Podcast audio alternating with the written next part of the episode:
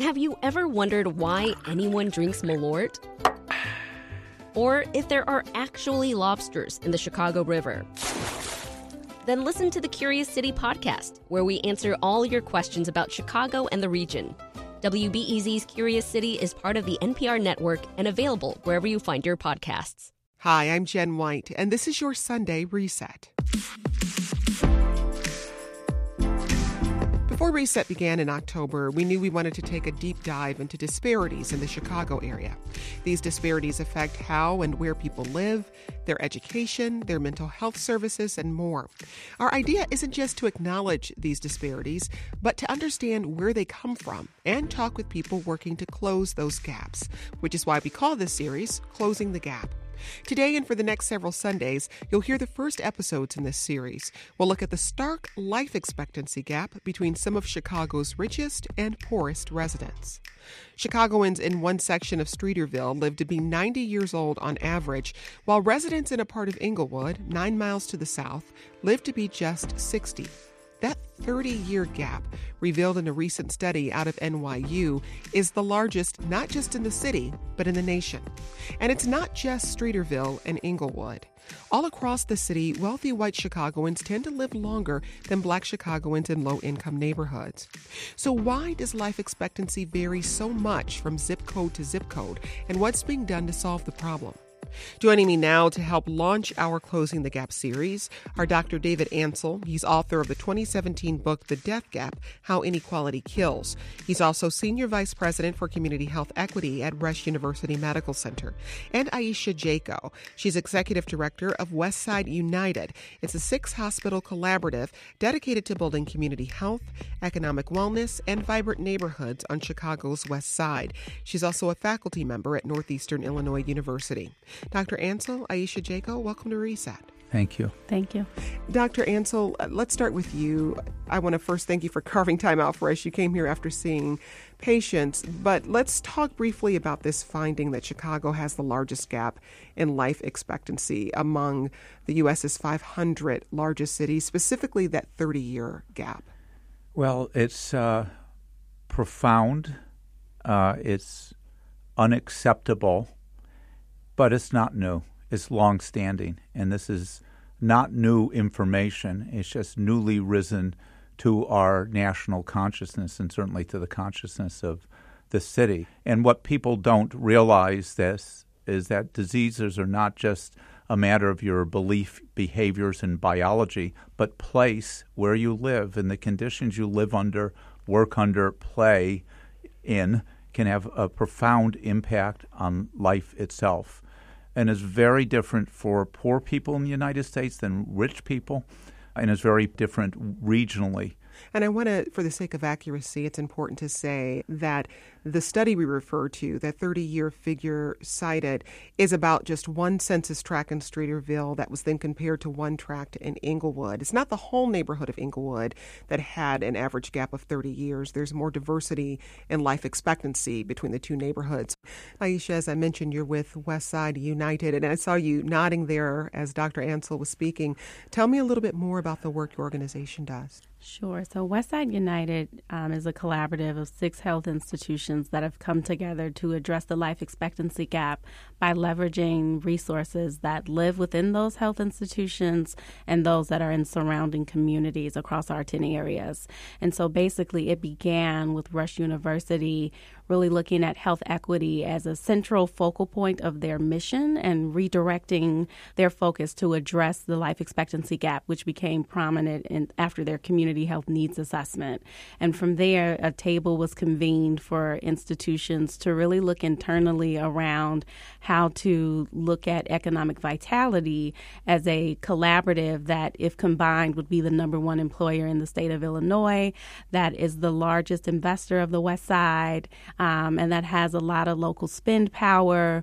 They wanted to come together to think about how to impact the neighborhoods by looking at local hiring, procurement, and employee professional growth internally first and then becoming more outward facing looking at other social determinants of health and how they activate those as a collaborative and bring in multi-sector partners and once that was designated it was very important to hit the ground and talk to the community about what hospitals found to be true to make sure that that resonated with the needs of the community to understand how they were perceiving this gap and what they wanted to see done to address it and we found four things people wanted safe neighborhoods access to equitable education they wanted jobs and they wanted equitable access to health care. And so the work really launched from those two tables. I'm hearing you describe two things. One is a necessary culture shift within the hospital system, and then the other has more to do with communication and maybe shifting the nature of the relationship between medical institutions and patients. Can you talk about that a little more? Sure. So, in talking to the community, we had 21 listening sessions where we talked to about 300 residents. And there's historical mistrust. People are used to seeing uh, big organizations come in and overpromise, underdeliver. And so, what we didn't want this to be was another prescriptive model being rolled down from the top down to communities, dictating what the need was. So, for us, it was critical to create a planning committee um, in our early stages of community stakeholders, 16 residents, 16 local leaders coming together to help inform what we were looking to unpack and how we could build capacity. So for us, that's key. We heard from the community that we cannot build anything without them. Nothing for us without us is is some of the foundational principles that came from those conversations. And so for us, it was very important to lead with that and have community in the driver's seat along with institutions Dr. Ansell, you've worked across um, multiple institutions in, in, Chicago, and I'm curious how long the idea of applying an equity lens to health outcomes, how long that's been part of the conversation institutions are having internally. Yes. Uh, well, 41 years practicing on the west side of Chicago, starting as an intern at Cook County and spending 17 years there, 10 years at Mount Sinai, and now uh, been at Rush, uh, literally in one neighborhood, and I call it one street, two worlds, coming down Ogden Avenue. And I, as a doctor facing patients with burdens of disease, premature mortality, it, I began to, and others began to think about how do we put our heads around this? And it's not just health and healthcare. These gaps are largely driven by economic conditions, structural racism, educational gaps, the built environment in the neighborhood, and you start asking yourself, why did this happen? And I think these conversations began to have within the uh, institution, certainly at Cook County Health System and Mount Sinai, where I spent time, but in, over the last decade at a place like Rush. And we realized that if we were really going to improve health, that we had to get at these underlying neighborhood conditions that were producing poor health. And when people think of the West Side or think of Englewood and they think of death gaps of, of these magnitudes, people think, oh, it's violence, uh, it's gun violence. But it's not just violence. Heart disease and cancer are the number one and two cause of premature mortality in all of these neighborhoods. But until you get to the underpinnings of economic vitality, uh, things that have been out of the realm of health care, I call them the social conditions, educational achievement, how we can help with food insecurity and other gaps in the neighborhoods. This type of thinking is relatively new. But if you want to take care of sick people, come to a hospital. But if you want to improve health, health arises out of the community. I just want to say this is the institutions have a historical built mistrust um, and I think, uh, you know, you look at things like structural racism and owning up to our own obligation. We're at least responsible or accountable for the conditions in the neighborhoods because they've occurred kind of on our watch. Rush's been around for 180 years, Cook County Health 180 years, Sinai 100 years in these neighborhoods. There was there was more that we could do, but the more was had health and health care in it, but it really had to do with following the lead of the community and say, how can we leverage our economic power as organizations to improve the economic life in these neighborhoods? So, Aisha, what I'm hearing is that the work you're doing in Westside United required a, a more complex conversation within these institutions um, conversations that may not have been comfortable all the time because it require it required this sort of clear-eyed view of the institution's role um, in the neighborhood and perhaps in reinforcing some of these disparities that existed. How difficult was it to have those conversations to get institutions to look at themselves critically? I think uh, it's it was very important having a quarterback like Dr. David Ansell and the Death Gap um, be tools to help escalate those conversations. Um, Dr. Ansell was a champion and had power to bring his peers to the table and have them think in a way. So when you think about systems change at different levels, you need different key drivers and people to facilitate those conversations. So I think a plus in this work was being able to have peers come around the table and think about and really call out inequity in a way that it hadn't been done before. And I think the death gap, even for me coming to this work, before I knew about Westside United, I picked up the death gap and I opened the book and was just blown away by the Ogden corridor where I grew up and spent a lot of time in. So even me personally being outside of this network initially, it touched me. So I, I would credit Dr. Ansell having the conviction and the urgency as a leader to convene a table of people to start these conversations. And, and Dr. Ansell, in terms of um, getting your colleagues engaged in this conversation, was that was that a difficult role? Well, I first had to come to terms with it myself. Mm. And uh, I had to come to terms with actually underseeing how structural racism actually works. And when it became visible to me, it took me many, many years before I could even say the words. And why? I had to do a, a root cause analysis on myself and say, why was someone who was progressive in these neighborhoods doing this work. Why did it take me so long to name racism? And I think because I didn't see how my own unearned privilege opened doors for me, allowed me to be in rooms. And then when you're in those rooms, you don't want to offend people by being impolite, improper. But at some point in time, I realized that if structural racism, so interpersonal discrimination, you know, I make a comment towards you or someone makes a comment, those are at least overt. What's heinous about this structural process is it's self replicating. And unless you name it, uh, you can't even begin to think of how to dismantle it. And so, you know, you look at the west side of Chicago between 1970 and 2010, income has dropped between 20 and say 150 percent relative to 1970, whereas the north side of the city, income has gone up between 20 and 250 percent. Capital investment in white neighborhoods is nine times that of black neighborhoods. Those are structural conditions. We have to begin to have the discussion around the table with the hospitals about this. And so we said this is not just a collaborative, it's a racial health equity framed collaborative. Bob Barish at University of Illinois, Jay Shannon at UI Health, Karen Teitelbaum at Sinai, Martin Judd at Amita, and others at Amita, Cody Sellers at Amita, the folks from Lurie, Matt Davis, everyone was ready to be at this table.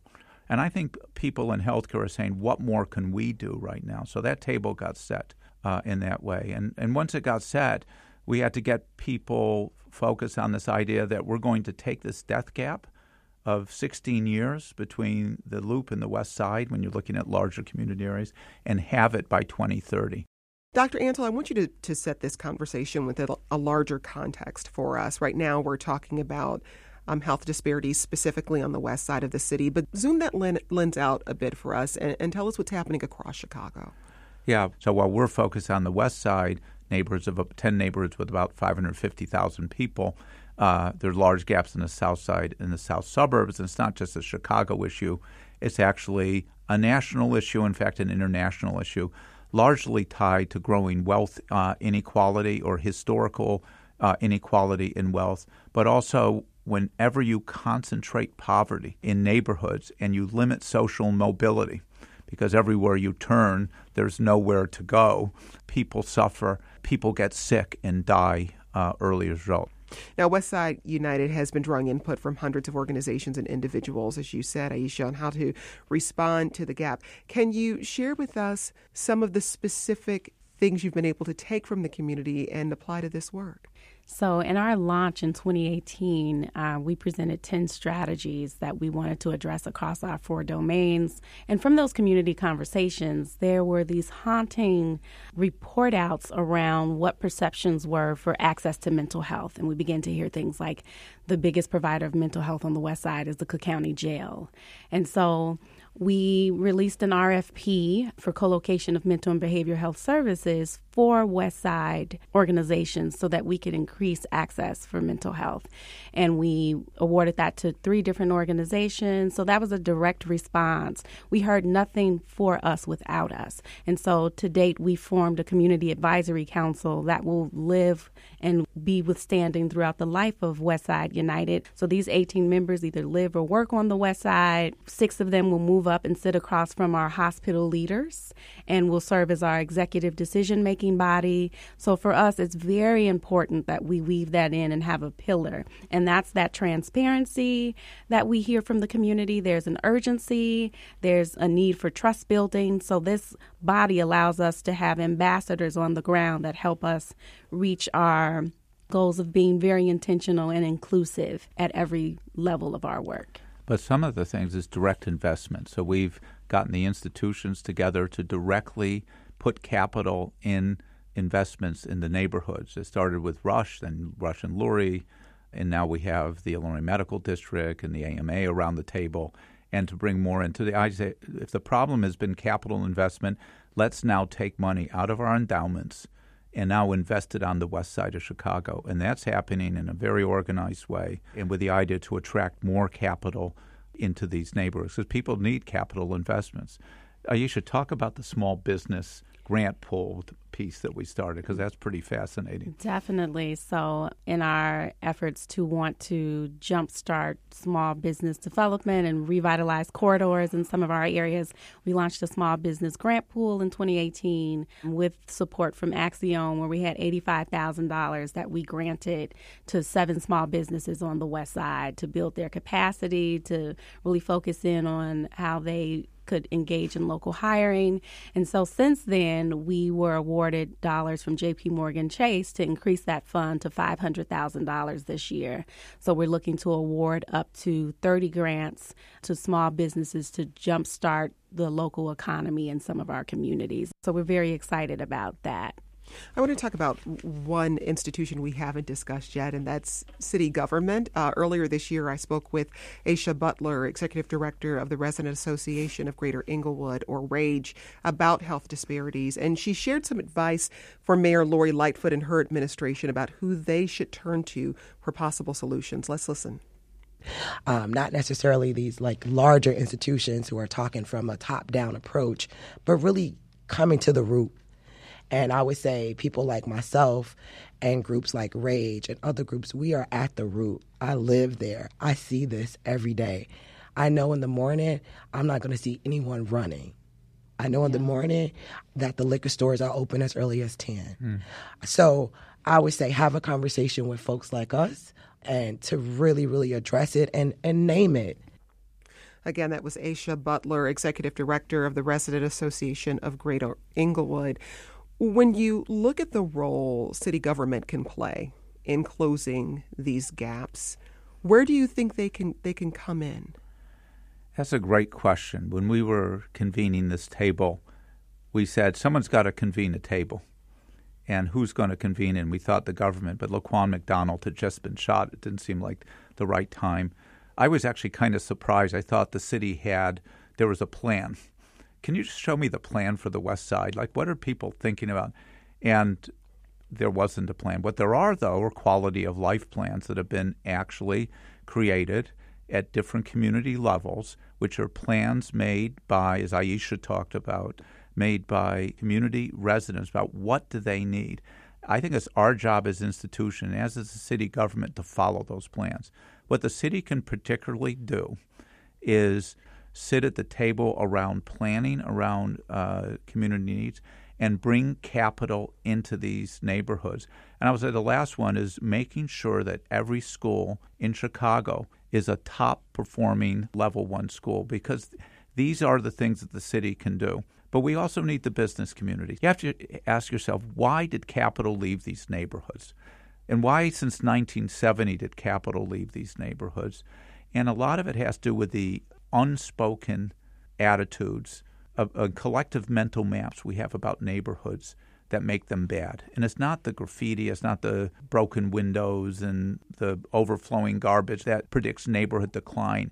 It's people's attitudes about who lives in those neighborhoods. And if those people in those neighborhoods are black or minorities or immigrants, our collective consciousness says those are not neighborhoods we should go in or invest in. Yet people in these neighborhoods love their neighborhoods.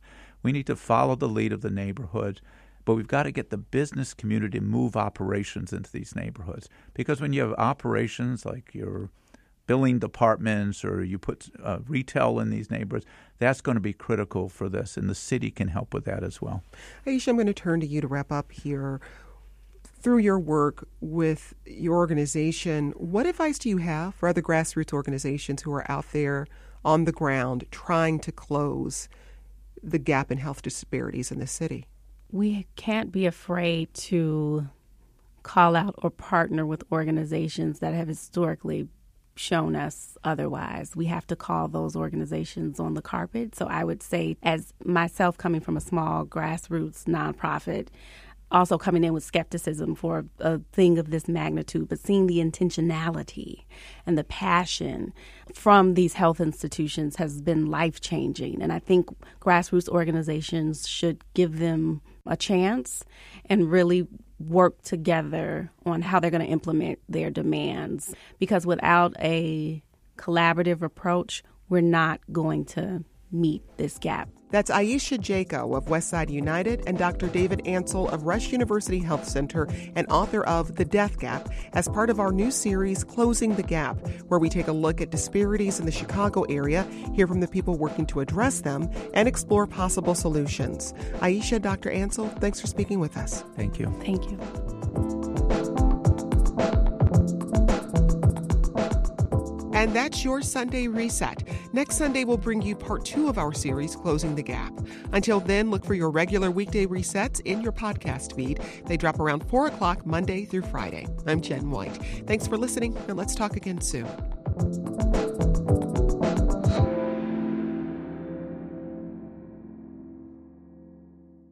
Do you need a break from the news? Well, my friend, Nerdette Podcast is here for you. Our show is all about delight. We laugh about what's happening in pop culture and feature thoughtful interviews with fascinating people. We even have a monthly book club that you can participate in. I could just go on and on about it. I loved this book. It was an experience, I'll tell you that. I discovered authors I'd never heard of, and I'm really happy that I did. Come hang out with us. Listen to Nerdette wherever you get your podcasts.